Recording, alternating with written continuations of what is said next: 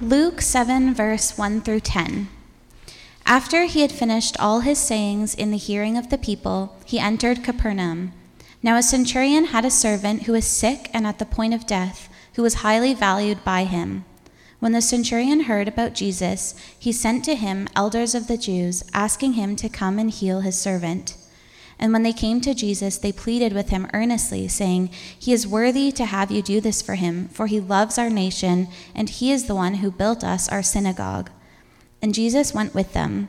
When he was not far from the house, the centurion sent friends, saying to him, Lord, do not trouble yourself, for I am not worthy to have you come under my roof. Therefore I did not presume to come to you. But say the word, and let my servant be healed.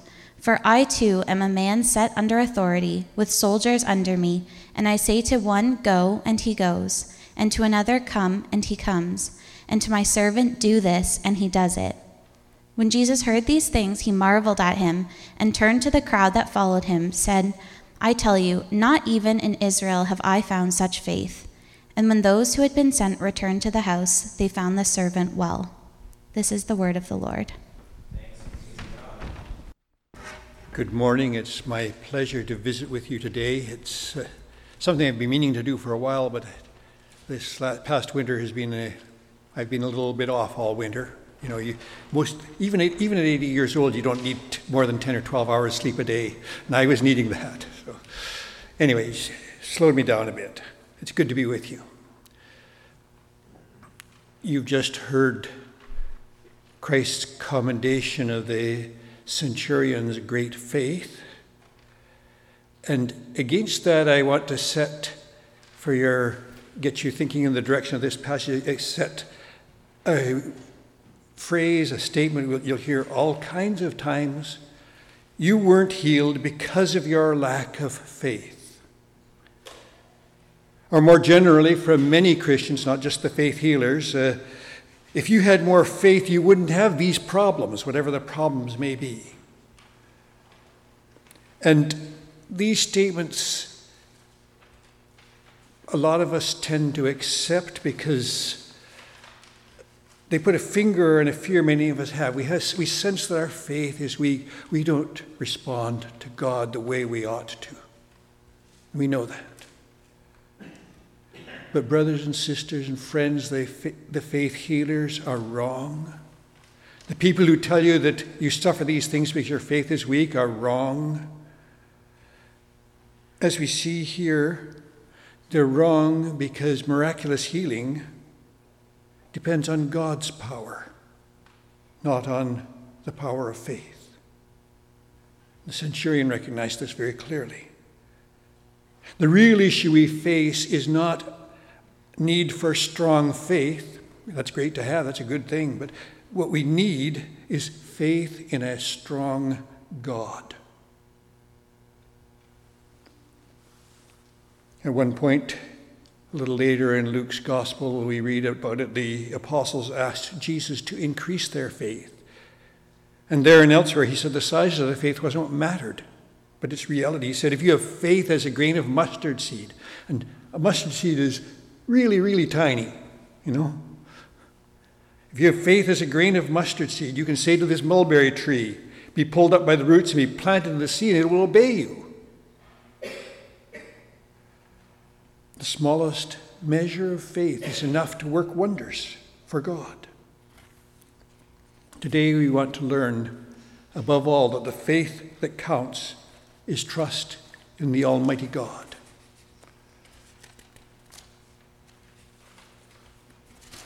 Sorry, this makes things awkward in turning pages and what have you, too. Two important lessons in our text today I want you to take home. Underlying the passage, not explicit and out front in it, but underlying the passage is the understanding that you don't have to be special to come to God. Jesus welcomes everyone who comes to him in faith. It doesn't matter your skin color, your language, your social position is not an issue, your good reputation or morals are not demanded for access. If you turn to him in faith, he receives you. And then he begins to change the things that need changing in you. This is unlike virtually every other religion where you first you've got to get fixed up whatever's wrong and then you can come and be part of it. But Jesus says, I take you and I fix you. The focus of the passage, the second thing, is Christ's power and the meaning of faith in Him. We're called here to recognize the power of Jesus Christ our Lord. Three things need makes you cry to God for help. This is sort of an introductory understanding what's going on here. God welcomes all who come to Him. And when you turn to God, you can trust His power to help you. These three things. First, need makes you cry out to God for help. We see the centurion in need. Here is this Roman soldier living in Galilee. They had, Romans had conquered Israel and were much despised and hated by the Jews because they were not very nice conquerors, even if they had a conqueror of any sort had been welcome. The centurion is the backbone of the Roman army. He'd be the equivalent of a sergeant major or a very senior sergeant in our armies, but he carried a broader authority than that, sort of the authority the captain and the troops might have in our day. He had not become a Jewish proselyte, he was not a convert to Judaism, but clearly he was one of the God-fearers of that time. The God-fearers is the name that historians give to a group of non Jews who, in that period that Christ came, were drawn to the Jews' God. A lot of Gentiles at that point. They'd seen the weakness of the gods that their nations worshiped, that they grew up with. They'd seen that they weren't very admirable in many ways. And they saw that the God of the Bible was very different. He was worthy of worship because of his purity and the gods of the day were not particularly pure. And he was worthy because he has real power. And so they associated with the Jewish synagogues, but they held back from becoming Jews, changing their everything about you, in effect, forsaking everything behind is hard. And later, when the apostles and others went out with the gospel, these God-fearers received the gospel joyfully and flocked into the church. This centurion, who seems to be among that group, had a servant whom he valued greatly. Not just one who was worth more, a lot of money, but one who he really personally cared for, as the passage puts, expresses it. And that servant was sick, on the point of death. Matthew says that the servant was paralyzed. It was evident that there was no hope of his being healed by normal means, in that time at least. And so the centurion sought help from God. Nobody else could do what he needed. We read in verse 3 when he heard about Jesus, he sent elders of the Jews to him, pleading with him to come and heal his servant. Now, today that seems like a very natural kind of thing to do. You know, it's, yeah, straightforward. Here's this guy, he's got a lot of power, get him to come and help you. But in that day, it was quite astounding. Pious Jews, their elders would be pious Jews, did not associate with Romans if they could possibly avoid it. The Romans were hated and they were unclean, they were sinful, they were outside of God. And the Romans tended to look down on the Jews as superstitious idiots. For a Jewish rabbi to go to the home of a Roman would be looked on with horror by the Jews. It's just, he's, he's supposed to be pure and he's marking himself with impurity. And Jesus was considered a rabbi. And yet, in the face of his need, the centurion ignored all those barriers and sought out Jesus' help. He's a very good example for you and for me in our needs to turn to Christ. So let's consider your need and mine. And of course, there are, there's a real huge range of needs in this world. Some of them appear to be within human power to resolve. You need your kitchen fixed up. If you've got a reasonable job, you can likely save the money to hire somebody to do it for you. If you don't have that kind of job, you can very well you may be able to get training and find a job where you which will allow you to hire somebody to do that work. And worst case, if you're reasonably handy, you can do what I did in the last couple of years and uh, very carefully and very slowly do it yourself and get the job done, even if it takes 12 months instead of 12 days. You know? Needs like this, okay. If your arm is broken, uh, it's usually a routine matter for the doctor to fix it. For my minor break, the only treatment that was needed was to put a cast on it so I didn't uh, damage it while it healed. You know, uh, when you're hungry, you can put together some food or get somebody to do that for you, usually. But all of us space, face needs that human help cannot satisfy. There are illnesses that go beyond the powers of modern medicine. There, we suffer losses for which all human comfort just does fall short. It is not enough. We're, we're hurting too badly. We experience failures. We experience lack of satisfaction. They leave empty holes in our lives, and in some cases, they leave no purpose that we can see in living. And such needs drive us to cry out to God for help, as the centurion did. Even some who deny God's existence find themselves doing that. Their cars going off the road and say, Lord, help me, you know, without even thinking. If we're wise, we turn to God for help even with the things that you can resolve by normal means available in this world. Because all our skills, all our hard labor, they go nowhere without God's support. He's the one who upholds everything. In our needs, we discover that above all, we need God. Food on the table isn't enough to satisfy us. It helps, it's good for our body, but it doesn't bring an answer to our deeper needs. We need the great and true God, the Almighty Lord of all creation, He who formed the world and all in it by saying, Let there be. He can do whatever He chooses. And when you see God in this light, in this way, you begin to realize how much you need Him. And the wonder here is that God welcomes everyone who comes to Him. Who's worthy to approach God? You stop and think about it. Who is worthy to approach the high king who never in all eternity has done one thing that's wrong or ugly or evil or hateful, who holds all things in his hands, who's worthy to come to such a God? The centurion saw that he was not worthy.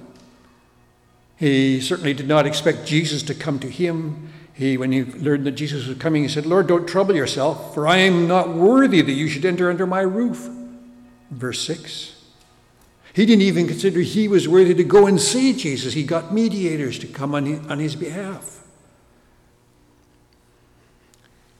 This probably was due to the understanding he had gained in his association with the Jews, their Jewish holiness code. In the Old Testament, some of you will be familiar with this, God gave his people a long list of things they should consider unclean, things they should not even touch. If they touched them, they became unclean. They had to be purified. And if you look at that list, you will discover that it's virtually impossible that there was anybody who ever went through a whole day without being unclean more than once. You know? They just were so all encompassing. They were a visual reminder to the people of their need for purity, a reminder which would stand until Jesus came and showed them the real purity of a perfect man. But the Jews looked at all those rules and they didn't see what they said about their need for purification to come to God, daily purification, continual purification. They took them as sort of an outward form and thought that if they kept these rules in some degree, then they were acceptable to God. They were okay. And the Gentiles were unclean, unacceptable, because they didn't keep those rules. So this Jewish, this centurion who was interested in the Jewish God would understand that a Jewish teacher like Jesus could not be expected to defile himself by entering the centurion's house. He knew he was unclean, he was unworthy.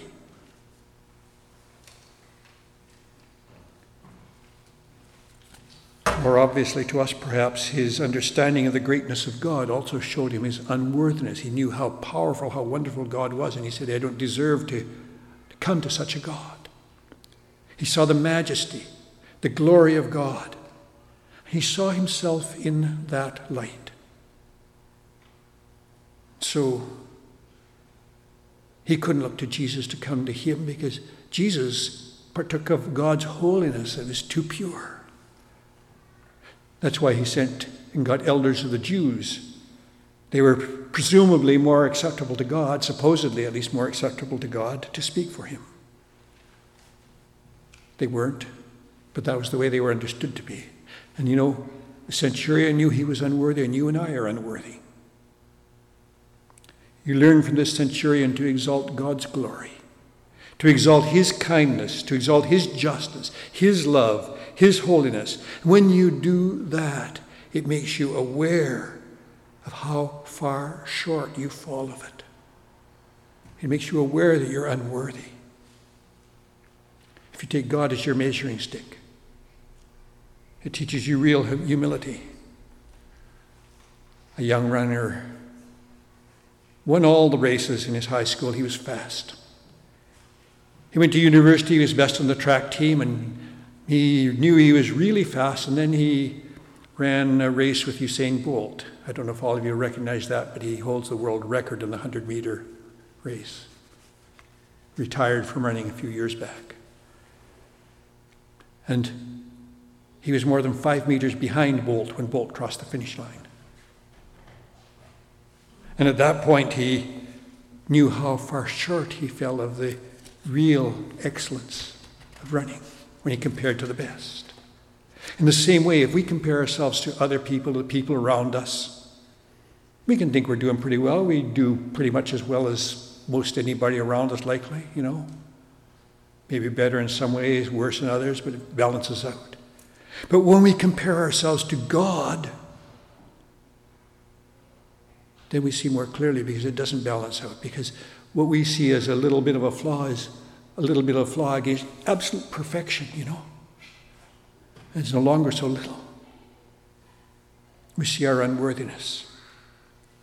But the glorious gospel message is that Jesus is Savior for all who come to Him. And that means for all of us unworthy ones who come to Him, because everybody who comes to Him is unworthy. He welcomes the unworthy. The Jews had come to think of Jehovah as their God, their nation's God. But the Old Testament, which they were supposed to build on, taught clearly that He is the only God. He's the God for all people, and the day was going to come when people of every nation would bow to Him. The Jews looked at these things and they thought that's only going to happen when we conquer the whole world, and the Jews are best over everything, you know. And they waited the Messiah who they expected would lead them to do that. In their view, to have God's favor, you had to become a Jew, be ruled by the Jews. And they would teach the centurion could not expect God to heal his servant because he's outcast. Not unless he forsook his nationality, his background, his family to join and become a Jew. Otherwise, he was not worthy. But Jesus rejected this concept. He made very plain that worthiness is not an issue in coming to God. He also, not here but elsewhere, made plain to the Jews' chagrin that uh, they were no more, more worthy than any others were. He restored the Old Testament teaching that He is God for all people. He showed that through the centurion. Despite being a Roman, despite being unworthy, despite being known as out of the proper people who should follow God, he had God's blessing. Jesus said in the Sermon on the Mount, Blessed are they poor in spirit, for theirs is the kingdom of heaven. Here was a man who was humbled by his awareness of God. He was poor in spirit, but he was blessed by God. And the Jews were continually founded, confounded by those whom Jesus approached. They,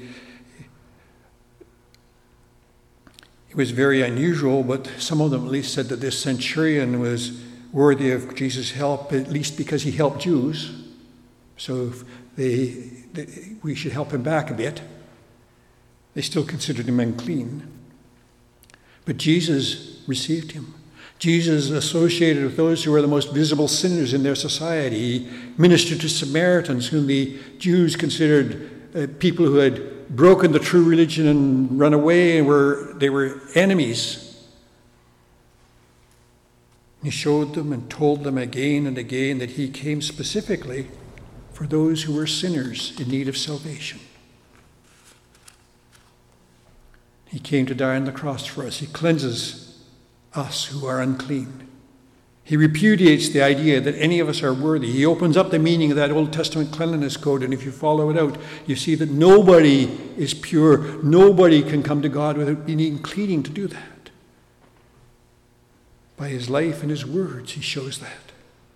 And he went to the cross to pay for our sin, our shame, to cover it with his righteousness. He cleanses us and He makes us worthy in God's sight and makes us welcome when we turn to God. And you know, when you turn to God, you can trust His power to help. Whatever your problem, He can help, He can fix it.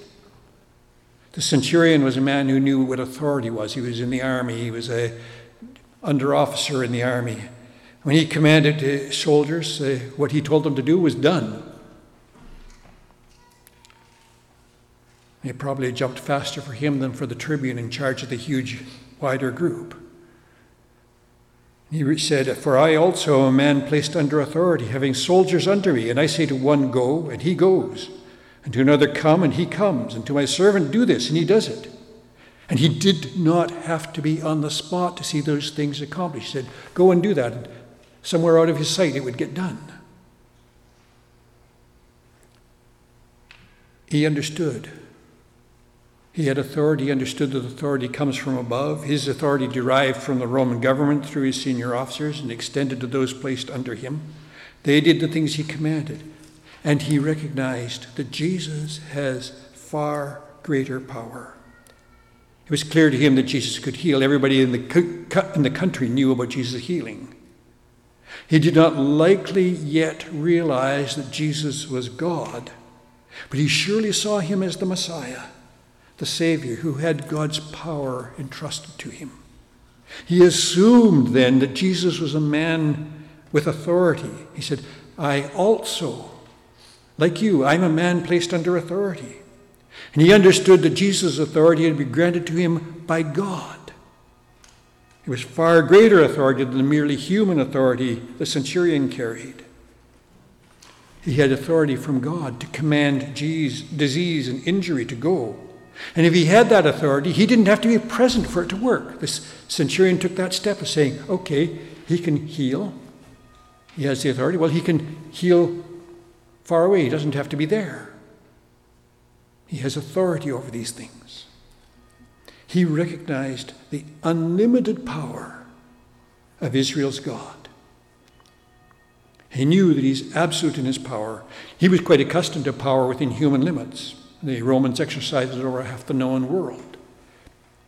He readily extended that to God, who has no limits. Edersheim, in his commentary on these things, wrote In view of these facts, the question with the centurion would be not, could Jesus heal his servant, but would he do so? No question he could. Is he willing? If Jesus chose, chose to do it, it would be accomplished. And he didn't have to come close to do that. This centurion is an example to you as to how you should approach God. Come to Him. Come to Jesus Christ without any doubt of His ability to help. He has the power. There's no question. This is where you see the meaning of faith it's trust. Trust in God. It's confidence in Him. Confidence that His power is sufficient for any need. Confidence that He will be glad to do good for you. It's a humble submission to God. You turn to Him and say, Here's my problem. And He doesn't have to answer to you for what He does. He may choose to do something far different from what you desire. If you walk through your Christian life, you're going to find oftentimes you're saying, I want to go this way. And God says, No, I want you to go this way. And He turns you. Believe me, He turns you.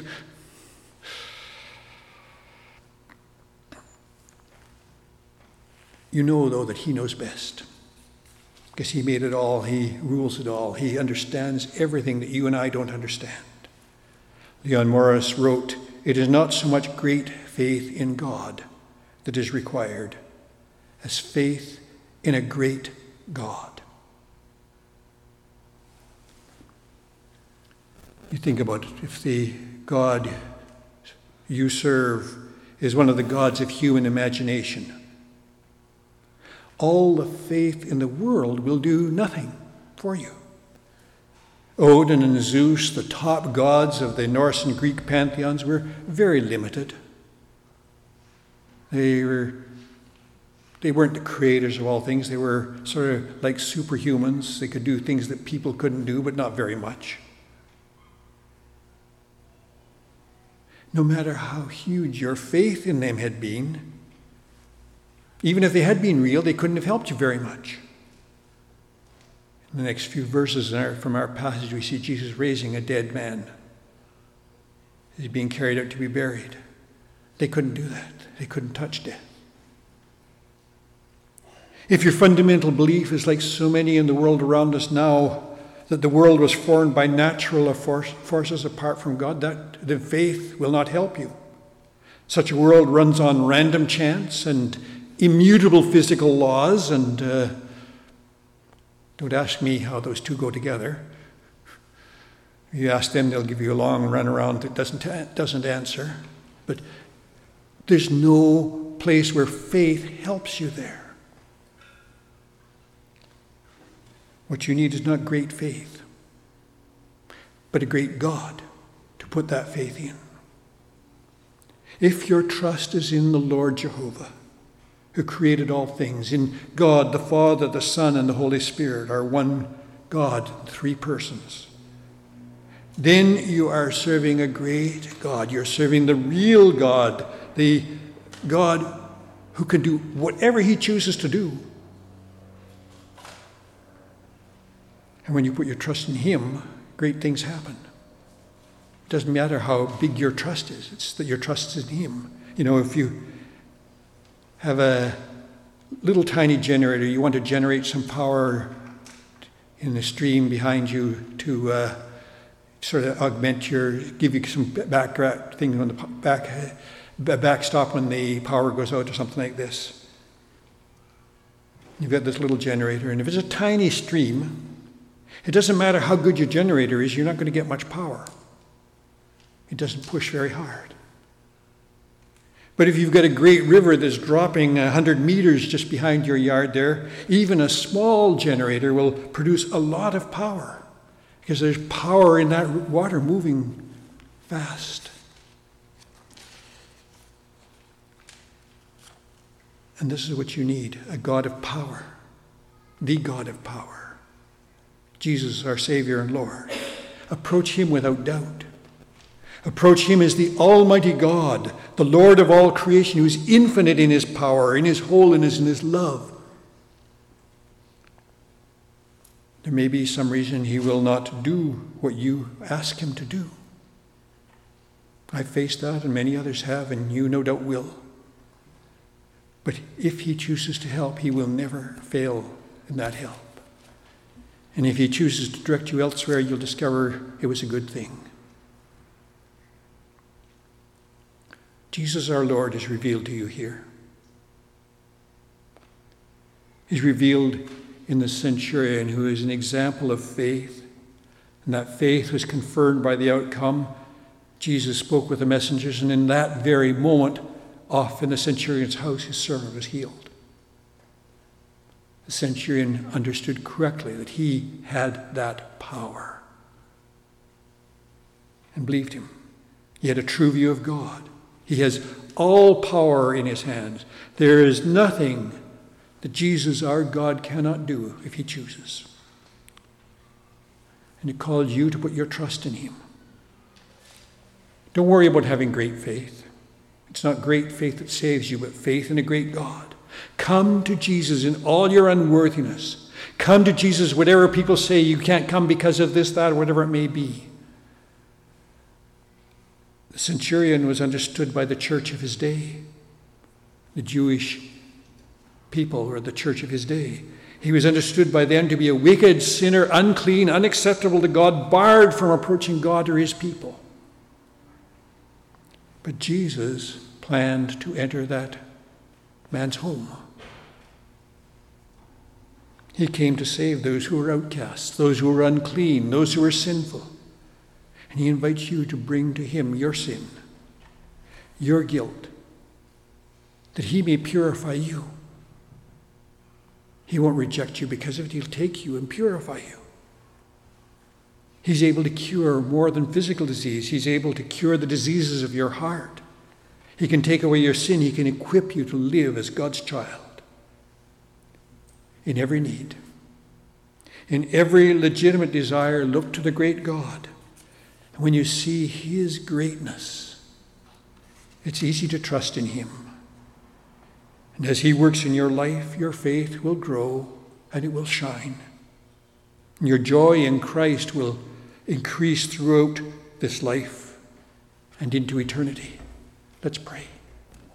Father, thank you for being our God, for reaching out to us in our need for encouraging us to come to you, welcoming us to come to you, for healing us, for caring for us, for providing for us.